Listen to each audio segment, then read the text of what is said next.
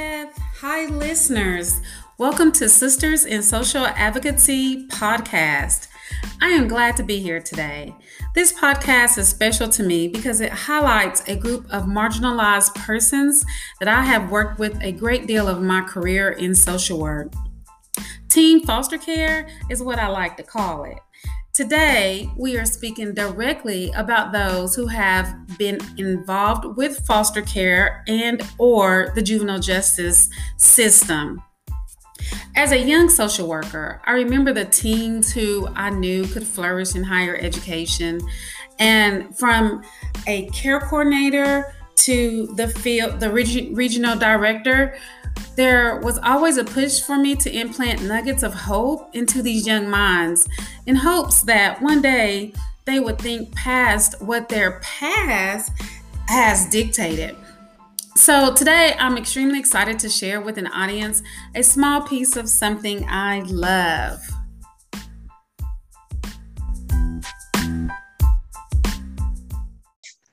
Hey, Janice. Hey, everybody. I totally join you in your passion on our subject.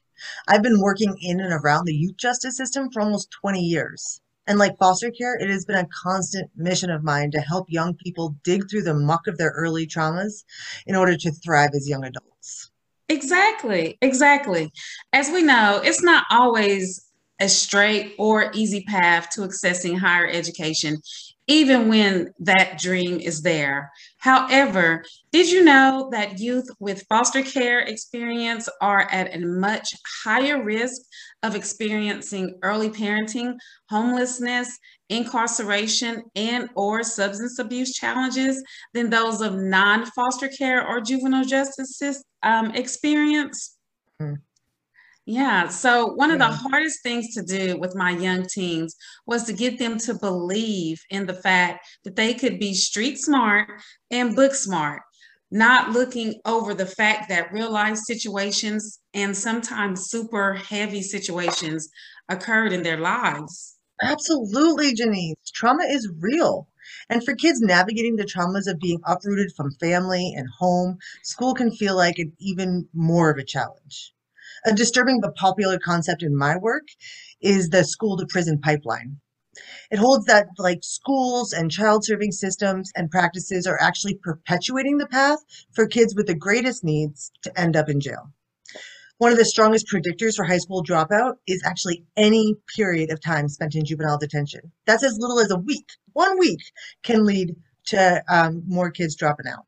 Goodness. And similarly with foster care youth, I recently read a meta analysis of evidence supportive of interventions to keep foster care youth in school, right? And it found that none of our interventions, none of our responses right now in the child welfare system are actually having any impact on keeping foster care youth engaged into post secondary education. It was a depressing read but it just shows that like home upheaval the and the unmooring that comes with out of home placement really hurts our kids and the responses are just not doing the job. Totally totally and I was reading a text from the Bandwidth Recovery, and it speaks about the loss of cognitive resources and bandwidth. The more experience we have with poverty, poverty, trauma, and chronic mental illness, this was interesting because when we think of those who have come through the foster care or juvenile justice systems, we know that poverty, trauma, and mental health concerns have played a major role in them being placed in the system. And most times, not at any fault of their own. Oh, that's really interesting. And ugh, what a cycle, right? The New York Times had an article recently that stated that one in 10 male high school dropouts are actually currently in jail or prison, right? It's depressing. We know education is a protective factor, but I also feel like our systems are designed to make it particularly hard for system involved kids to stay engaged and hopeful about school. Uh, thank goodness there are programs in place to assist and help push some of these teens past the traumas into higher education, like the one that we're going to hear about today. Mm-hmm. So true. And we actually, like both the conversations we're having set up for today are really interesting. First, we're going to explore the challenges of staying motivated and in school directly from a young man who is struggling to do just that as he fights a case in juvenile court and navigates the child welfare response to his own parents' death. And then we're going to hear from an education practitioner and credible messenger who runs a college program specifically designed to educate formerly system involved students. Ah, these are going to be great conversations. I totally agree. So let's get started. First, I'd like to introduce Kay. Kay is a 17 year old member of the Just Love Collective, which is a gathering of young people in Western Massachusetts who have lived experience and want to use their voice and stories to advocate for change within systems. I met Kay almost two years ago when he was arrested in Western Massachusetts during a pizza delivery police sting. While Kay has always maintained that he was in the wrong place at the wrong time and had nothing to do with the crime the sting was aimed at, his claim of innocence did not protect him from like a brutal arrest, several weeks in juvenile lockup, being subjected to almost a year of GPS monitoring, and lengthy, now almost two year court process. Janice, the cops beat up this kid so bad when they arrested him that the juvenile detention center actually called Child Protective Services against the police when he came into their custody. Oh my goodness. And we think about Kay's efforts to stay in school, right? Like as we listen to this interview and engage with it, it's worth mm-hmm. keeping um, the ideas about labeling theory and the at risk student um, that were explored in an article I recently read by Dix and his colleagues. They asserted um, that labeling individuals based on perceived negative characteristics, as in at risk, right, and behavior, helps mm-hmm. construct a social reality that may not have even existed before, but now exists and has consequences for these young people that we're labeling. I think we see this play out in Kay's story a lot, and I encourage our listeners to identify how stigma has almost derailed him as much as the actual experiences of loss and trauma in his life.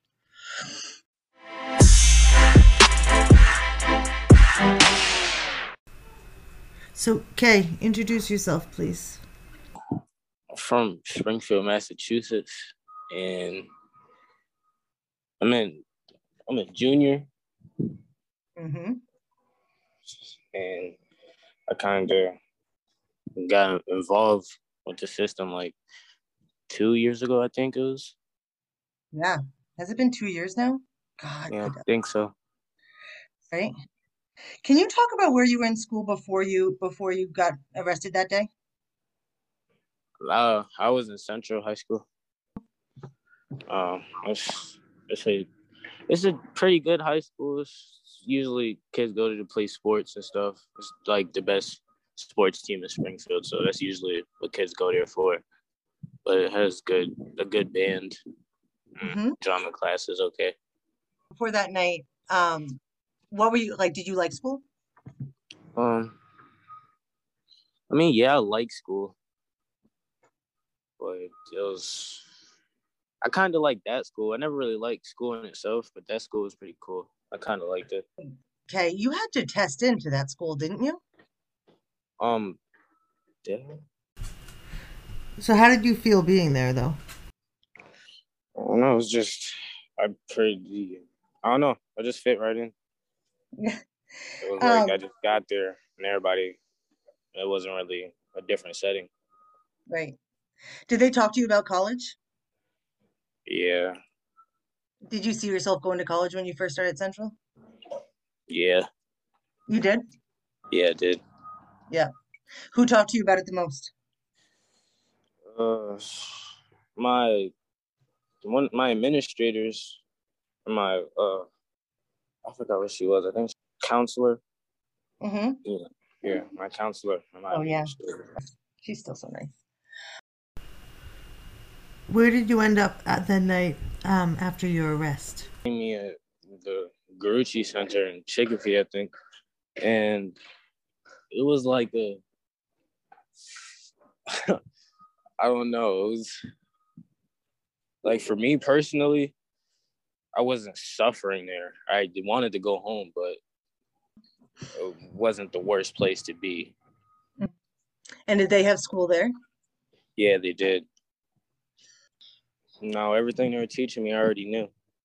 Hmm. And then how long were you at the Garucci Center? I say like two and a half, three weeks. And then what was it like to go back to Central after that? It was like uh, I, just, I didn't feel like I felt disconnected, basically. I missed what? a lot. Yeah, because it was like it was during like the last stretches of school where I learned the most.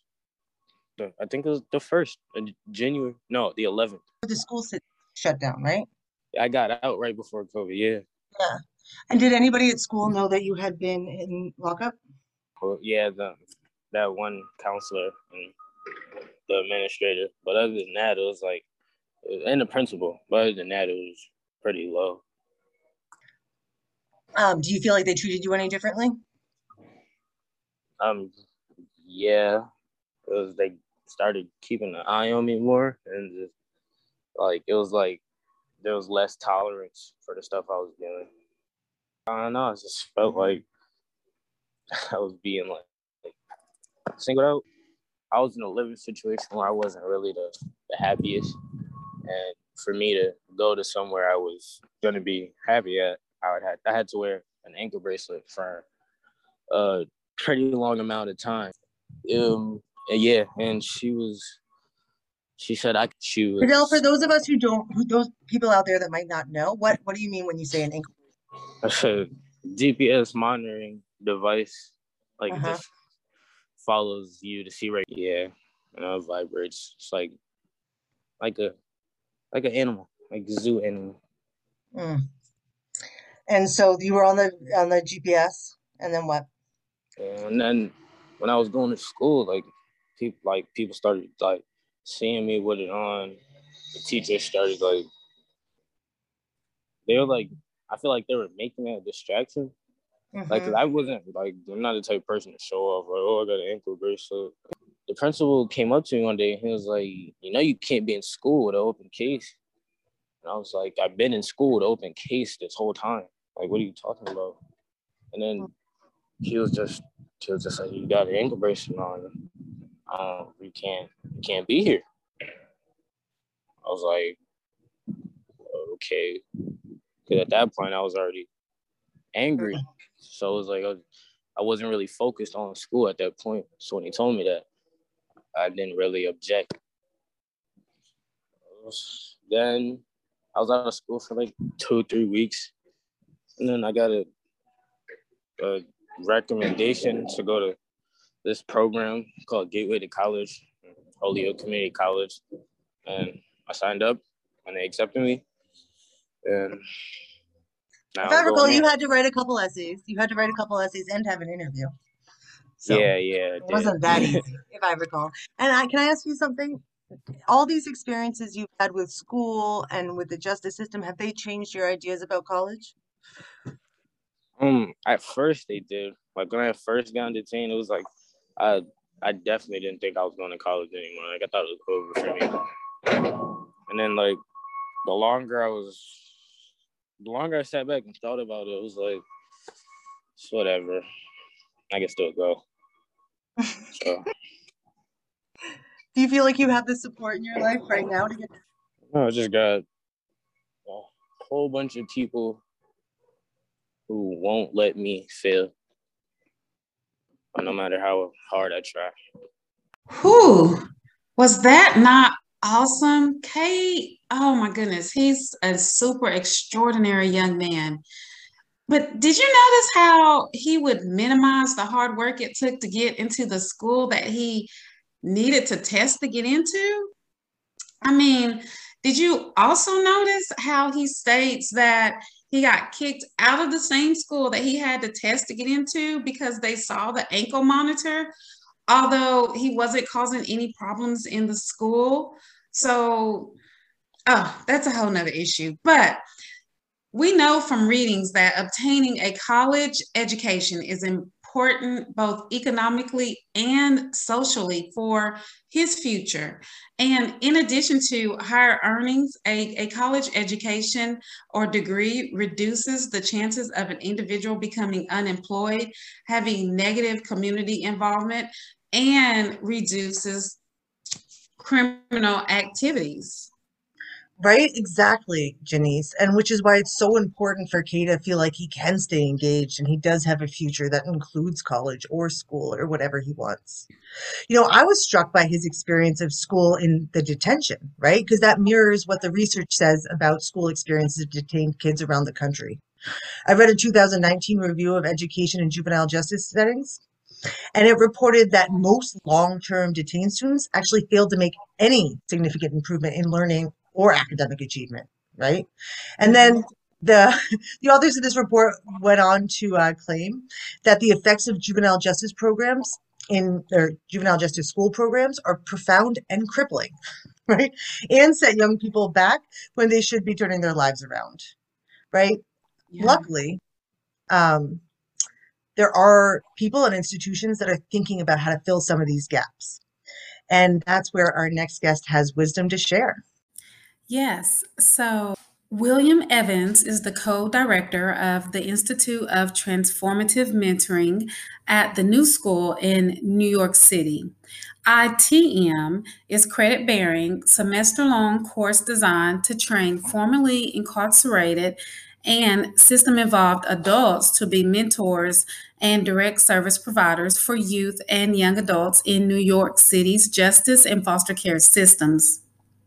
As a restorative justice practitioner, Williams' focus is to heal, develop, and lead systems that impact individuals on a journey to rebuild community and decrease violence and incarceration.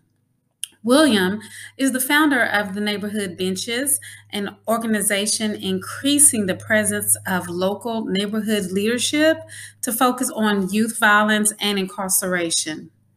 Prior to Neighborhood Benches, William provided reentry and counseling support in the city jails on Rikers Island and through a nonprofit in the community.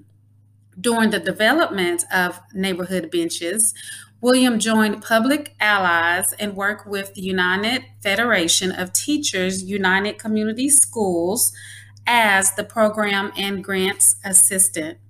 He serves on the advisory boards of Public Allies New York, New Yorkers Against Gun Violence, PSX 18 in the Bronx, and is a member of the Restorative Roots Collaborative.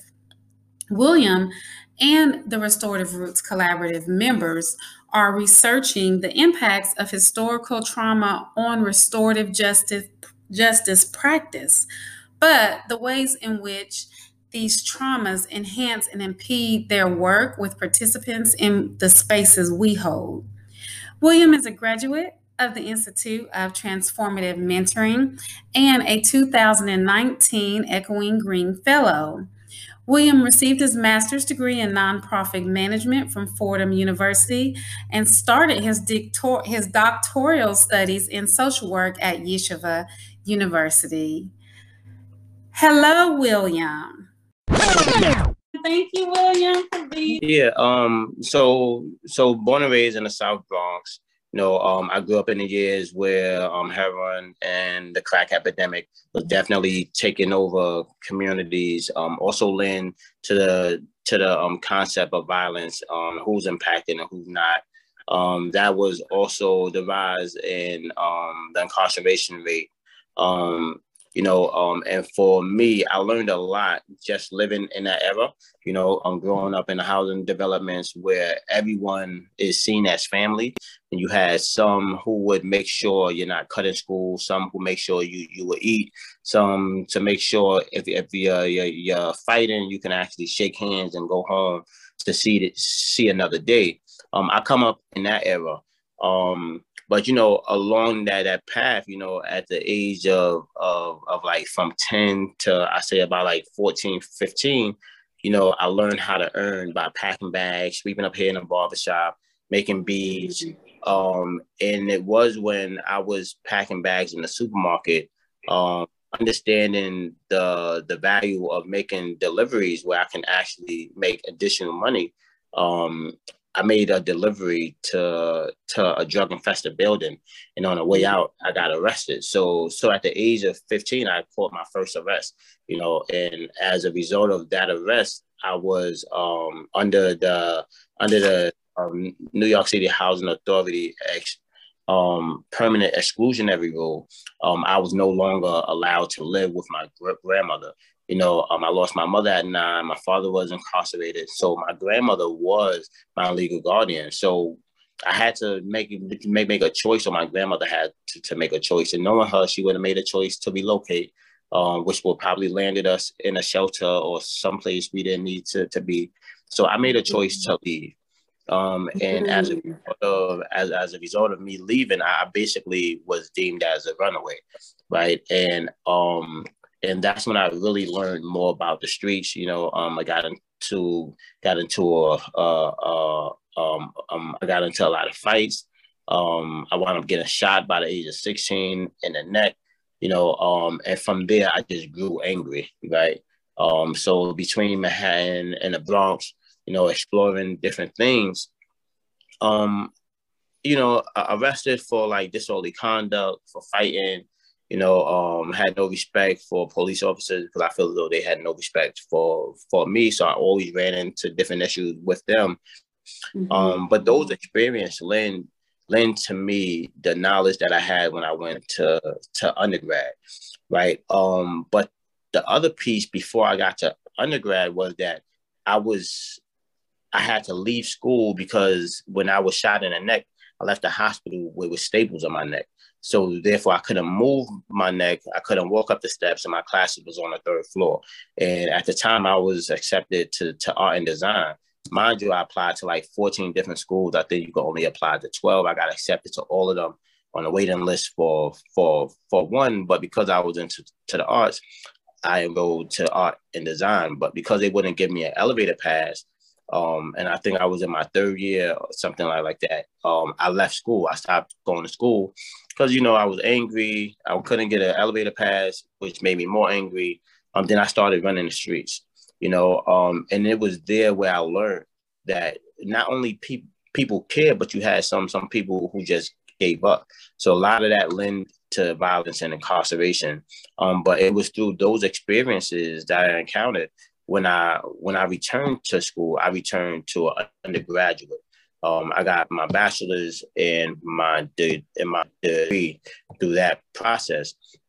But I think the unique thing thing about it is that all of my experiences, um, because I was at the the College of New Rochelle, they had this thing called a life the Life Arts Project, right? And the Life Arts Project was how you can connect your street experiences, right, with the books that you're reading, right? Mm-hmm. Um, and that alone allowed me, my experience allowed me to fulfill those obligations Mm-hmm. Um, and I think that was a, a, a, important because without those experiences, I would not, I, I wouldn't have had the direct knowledge, the hands-on knowledge that I needed to actually get through my classes. Um, and and I graduated um, with a three point eight. You know, so so I was pleased with with that because of those experiences. How did you end up finishing high school? I mean, the new school through the um through the um the College of New Rochelle. So so I ended up getting my GED. Um, and, and and and part of me in the process of getting my GED, I was really going through it because I um because I, I, I took like I was taking a whole bunch of exams like the NYPD, New York courts or offices, um, and I was passing those exams. Um, so I needed 60 college credits. So my idea wasn't really to get the degree; it was to get the 60 college credits right. that I needed for the NYPD. So I, I, took the exam, I passed the exam, um, and, and at the time I passed it with Medicaid. I was paying for um, I was paying for all those exams with Medicaid. Um, you tell us a little bit about what ITM, what ITM's goals are, what the like the pedagogy and the approaches with ITM. Yeah, so so ITM is focused on um, the further the development of mentors who are also credible messengers, right? Credible messengers, most people would refer to them as OGs, right? But but but but but we deem them credible messengers because they they have the knowledge of what transformation is, right? They have some understanding of restorative justice, and they're currently working in the field. But what we've learned is that not all credible messengers are are mentors until they establish certain certain um certain scales right and you guys really take a two-pronged approach at trying to meet mm-hmm. the students where they are one yeah. you know kind of helping them unpack their trauma and two helping them be practically ready for the workforce which is brilliant because yes. this might like about um, you know, in, in broad strokes, the students that you're targeting, trying to bring into the program, but also if how you think trauma might have impacted their ability to engage with um, like higher ed before.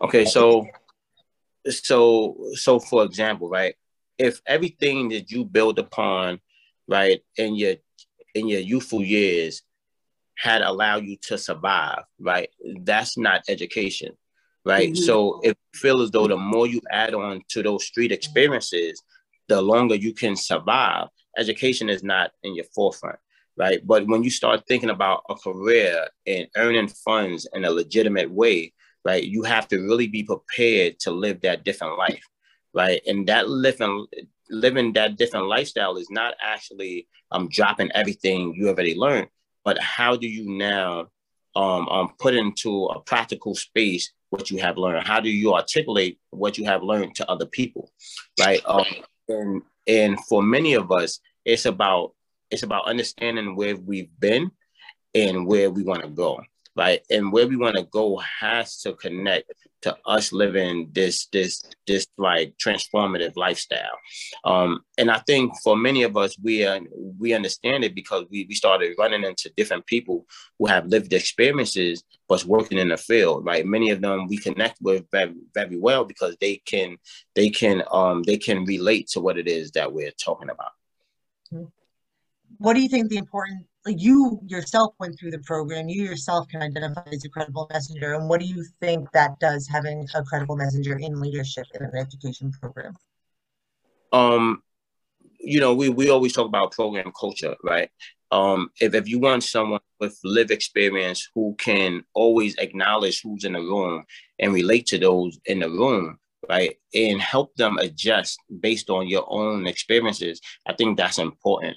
Like we we can always be led, but who's who's in a leadership role, right? Who's in a leadership role that can better understand what it is that you have been through. I remember there were times when we, we talked about um, unless you had substance abuse issues, you cannot be a good counselor for people that's in the recovery, right? In many cases, we we found that to be true. Some cases, we found that to be not so so true. So when we look when we look at that, right, how do we adjust that when we look at credible messengers?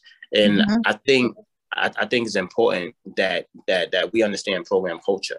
Like program culture, the only reason credible messengers are okay with sitting in a space with others that that have similar experiences is because they have similar experiences. So it makes them feel like this is something that they can reach.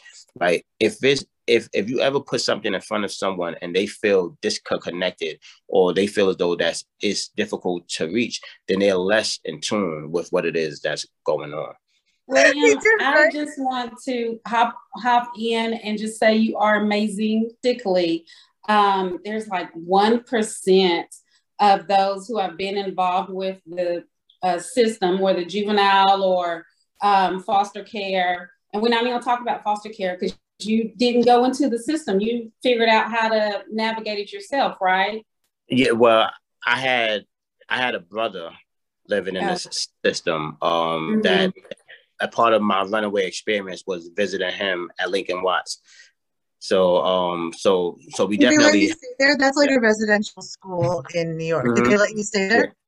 They did? No, no, but oh. we, we, we was able to stay there as late as we, we could because right. the window the window was ground level. So. mm. Oh yeah. Oh, see, no, but but the statistics um state it's it's like one percent, one point five percent. So you you were able to take that and and get your degrees, multiple degrees, and then you're going to, in a, in addition to helping others, you know, try to not be a part of that one percent that's not completing and um, going on to higher ed. So I don't. know. that's so interesting because, like, I think something you said really stuck to me. Right when you're when you're when your whole life is built on building skills for, survival right?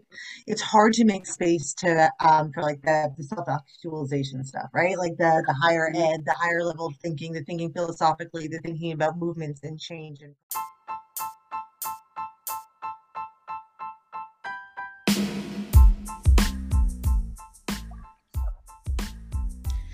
Whew. Now that was heavy, amazing, full of greatness. Did I say amazing? Oh my goodness.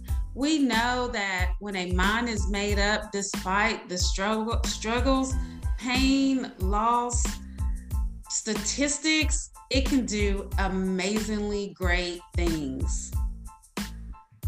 Mm-hmm. I totally agree. I feel so blessed we were able to engage with both these guys today and that they're out there in the world doing good things. Yeah, yeah. Well, all of our podcasters, thank you for being a part of our Sisters in Social Justice Advocacy podcast, and we look forward to seeing you next time. Bye. Thank you.